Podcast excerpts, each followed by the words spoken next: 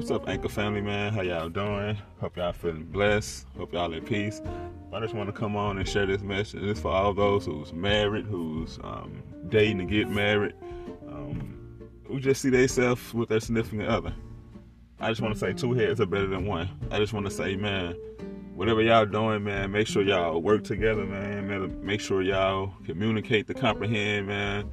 Just make sure y'all see eye to eye Make sure y'all don't want to accord. Make sure y'all sticking to the script. Make sure y'all running the play, man. I just want to say for all those out there who's married, who's dating for a purpose, which is to get married, who see that um or who's dealing with a person they see they spend the rest of their life with. I want to just want to say, man, two heads are better than one, man. Make sure y'all work together, man. I just say this because um what I went through, because I was recently divorced and not trying to bring this up, but it didn't work out.